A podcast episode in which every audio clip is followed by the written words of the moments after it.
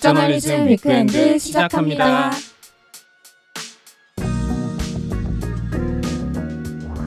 현재를 해설하고 미래를 전망하는 소식을 살펴보는 위크엔드 이번 이야기는 백승민 에디터가 준비했습니다. 네, 제가 나왔습니다. 네.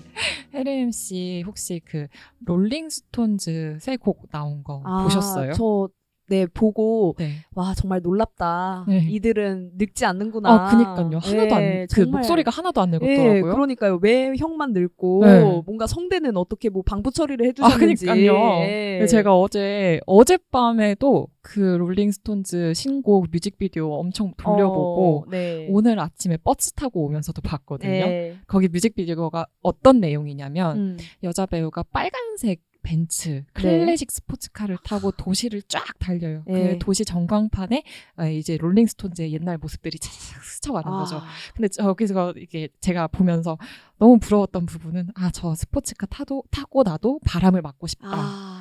자동차 저거 너무 낭만적이다. 저건 정말. 자동차만 줄 수 있는 낭만이다. 이 생각이 어, 들더라고요. 네. 그러면서 아 좀 자동차 좀 사보고 싶다 이런 음. 생각이 들더라고요. 근데 제가 알기로는 우리 북저널리즘 직원들 중에 운전을 할 수 있는 사람이 몇 맞아요. 없어요. 귀한 인력이에요. 귀한 인력이에요. 예. 다들 뚜벅이 맞죠. 예, 저희는 다 뚜벅이죠. 그쵸. 근데 언젠가 차는 사고 싶다 이런 생각 있나요? 음, 저는 딱 그런 것 같아요. 아까 승민 에디터가 말해준 것처럼 네. 뭐 영화를 보다가 네. 이렇게 어, 계속 달리는 차, 어. 멈추지 않는 차 이런 거 보면은 그 내 안에 어떤 속도광 그리고 내 안에 어떤 그 가속 가속하는 사람이 이렇게 튀어나와서 어. 빨리 면허 따라. 너도 네. 한번 이 아우토반 달려봐야지. 뭐 이런 생각을 하게 하더라고요. 그 자동차가 주는 확실히 낭만이라는 게 맞아요, 맞아요. 있으니까 그렇게 영화에서도 음악에서도 차를 이렇게 소재로 사용하는 것 같아요. 음, 저는 차를 사고 싶다는 마음에 있어서 진짜 항상 갈등이 있는 것 같아요. 네. 뭐 차를 사면은 어디 놀러 갈 때 뭐 마음의 장벽도 낮아지고 아. 짐도 보관할 수 있고 음. 또 이게 나만의 작은 노- 노래방이 되잖아요. 아, 맞죠, 맞죠. 코인 노래방에 갈 필요가 어, 없죠. 신나게. 예. 근데 또 차가 생기면 일단 돈도 너무 많이 들고 음. 또 내가 환경을 파괴할 것 같기도 하고 도로가 안 그래도 막혀 있는데 내가 거기에 또 차 하나를 더하는 것 같고 음. 이런 죄책감이 든단 말이죠. 근데 여기에다가 고민을 더할 또 하나의 문제가 생겼다고 합니다. 어, 어떤 문제가 또 생겼나요? 자동차가 우리를 배신하고 있대요. 아, 자동차가 우리를 배신한다? 제가 알고 있는 어떤 뭐 돈, 뭐 이런 문제가 아니라. 어, 네.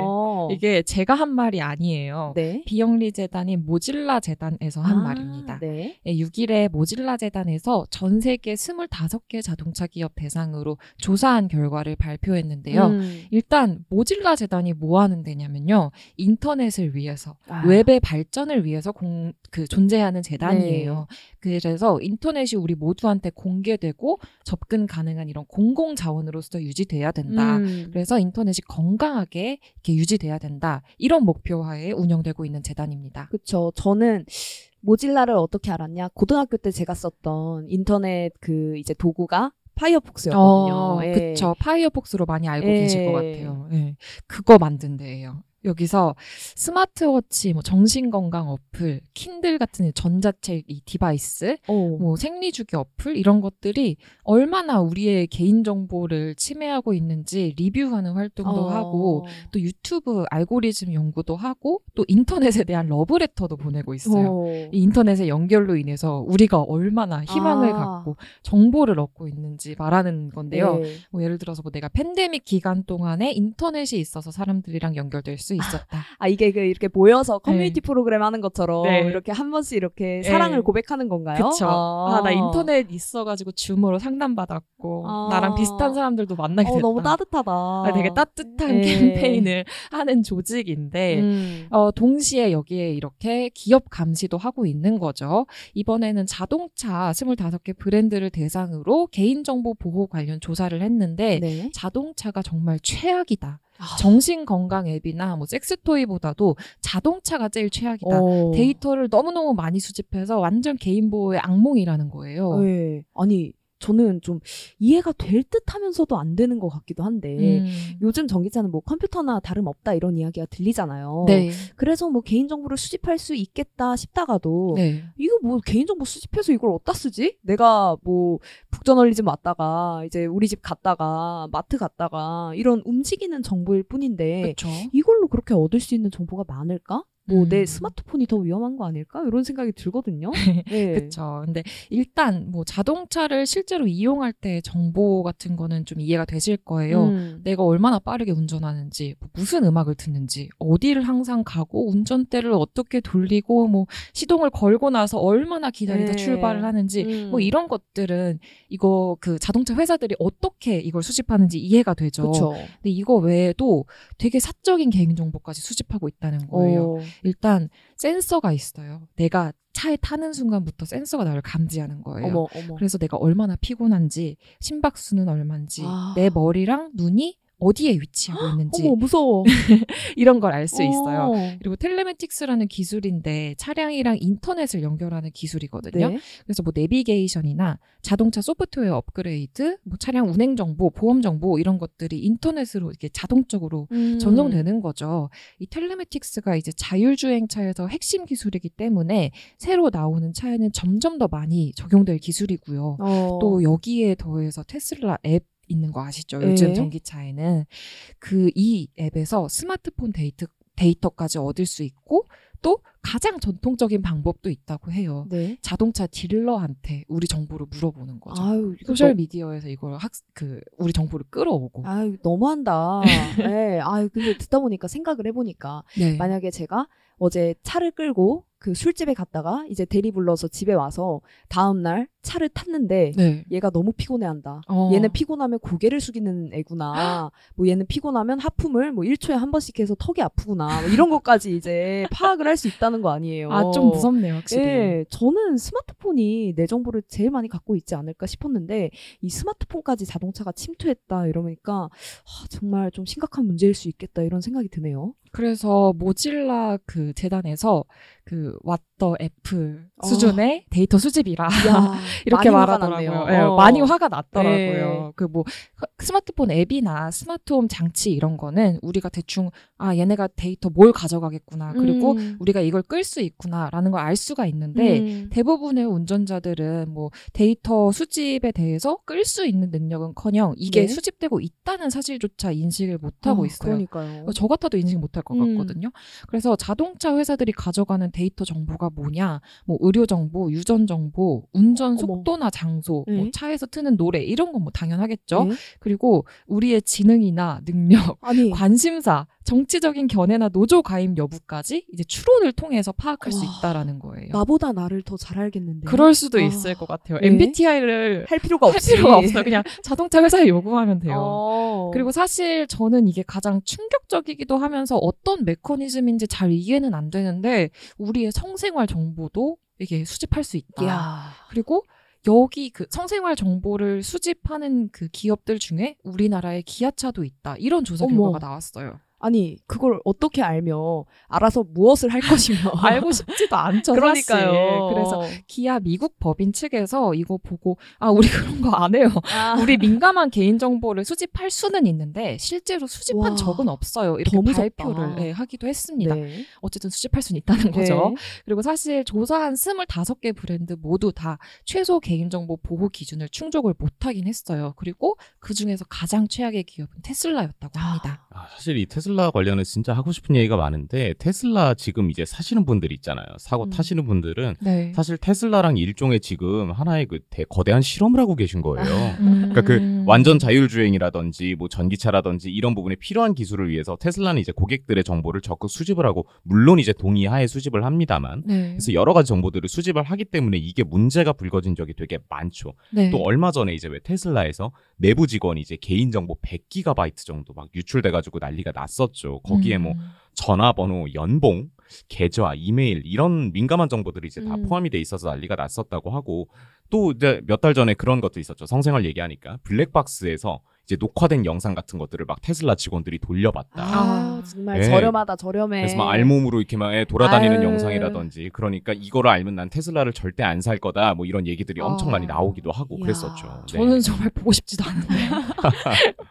아, 좀 그렇네요. 이건 좀 사람도 문제네요. 그렇죠. 근데 이런 것들을 사실 여러 가지 개인 정보를 이제 수집을 하게 되면은 자동차 회사 같은 경우에 저는 그런 생각도 사실 들거든요. 자동차는 보험이랑 한 몸이에요. 음. 그죠? 음. 그러다 보니까 여러 가지 정보를 수집했을 때 우리가 왜 와 이런 정보 수집해서 이놈들이 막 빅브라더 약간 이런 생각만 할 수 있는데 의외로 보험이랑 연결되는 지점도 있지 않을까? 저는 어. 이런 생각도 좀 갖고 있습니다. 그쵸. 그렇네요. 음. 아니, 테슬라 얘기하니까 전또 X 얘기를 안 할 수가 없는데 어. 이 X는 또 개인정보 보호 정책 그 변경해가지고 뭐 생체 정보, 학력, 당신의 경력과 이력까지도 수집한다. 뭐 이렇게 얘기를 했잖아요. 아, 내가 안 알려주면 어떻게 수집할 건데 라는 의문도 예, 드는데 예. 사실 기업이 이거를 수집하는 이유는 장사에 써먹겠다는 이유잖아요. 그쵸. 이제 다시 다- 자동차 기업들 얘기로 돌아가서 이 브랜드들 대부분이 사용자 데이터를 공유하거나 판매 할 권리가 있고 또 정부나 법 집행기관이 이 데이터를 요구하면 음,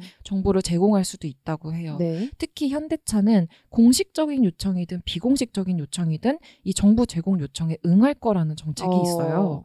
그래서 어, 특히 현대차는 앱도 있고 여러 경로에서 우리 데이터를 수집하는데 정부가 이걸 요청하는 데는 이제 공식적인 절차도 필요가 없다는 거거든요. 네. 저는 솔직히 개인 정보에 대한 경각심이 옛날에 비해서 진짜 많이 옅어졌어요. 어. 근데 만약에 내가 차를 샀을 때 내가 직접 범죄자, 범죄를 저지른 것도 아니고 우연히 범죄에 연루된 사람을 그냥 내가 옆자리에 태웠어요. 음. 근데 수사 당국이 내 블랙박스를 열어본다. 어. 근데 뭐 그냥 그것도 회사에 그냥 띡 요청해서 열어본다. 나한테 네. 통보도 없이. 어. 이러면은 저는 수사 당국에도 화나지만 회사에도 화날 것 같거든요. 어, 그러니까요. 아니, 그리고 이 회사들이 또 우리나라랑 미국에서만 장사하는 건 또 아니잖아요. 그쵸. 근데 유럽을 생각을 해봤을 때 저는, 야, 유럽은 항상 나오는 뉴스가 그 개인 정 보보호법. 어, 맞아요. 엄청 세다고 항상 뉴스가 나오고, 애플에서 또 항상 그 저는 귀찮아하는 아, 앱 추적 금지 요청 하시겠습니까? 이거 있잖아요. 그거 있잖아요. 예. 네. 그것도 이제 유럽 연합 기준 때문이잖아요. 네. 지금 메타는 또 맞춤형 광고 때문에 노르웨이에서 매일 막 1억 3천만 원씩 벌금 낸다고 하고. 그거 네. 되게 웃겨요. 그거 네. 맞춤형 광고 너네 중단할 때까지 매일 1억 3천만 원씩 내 이거예요. 와, 이거 좀 살짝 그 느낌 나더라고요, 저는. 그 지각비 걷잖아요. 맞아요, 맞아요. 그러면은, 아, 천 원을 내면 지각을 할 수 있구나, 이런 느낌인 것 같던데. 아하. 예. 그래서 또 뭐, 그래서 메타는 막 광고 없는 유료 버전 낼 거다, 이런 거 준비 중이다, 이런 얘기도 하잖아요. 그쵸. 예. 유럽은 우리나라랑 뭐 미국이나 다른 데랑 좀 기준이 다르죠. 그래서 유럽에 본사를 두고 있는 르노나 다치아 이 두 회사는 이 운전자가 개인 정보를 삭제할 권리를 보장하고 있대요. 음. 근데 이런 보고서가 나왔는데 우리나라에 비해서 이 개인 정보에 대한 민감도가 높은 국가들의 소비자들이 과연 가만히 있을까가 음. 궁금하기도 해요. 그 유럽도 그렇지만 미국에서도 이게 아, 집단 소송이 들어갈 만한 일 아닌가 싶기도 음. 하거든요. 근데 저는 여기서 한번 질문을 해보고 싶어요. 우리 SNS 맨날 쓰잖아요. 그쵸. 근데 만약에 우리한테 선택권이 있어요. 지금은 이걸 무료로 쓰고 그냥 광고를 보고 있는데 돈을 내고 SNS를 쓰면은 내 정보도 보호가 되고 또 광고도 안 봐도 돼요. 그러면은 어떻게 할 거예요?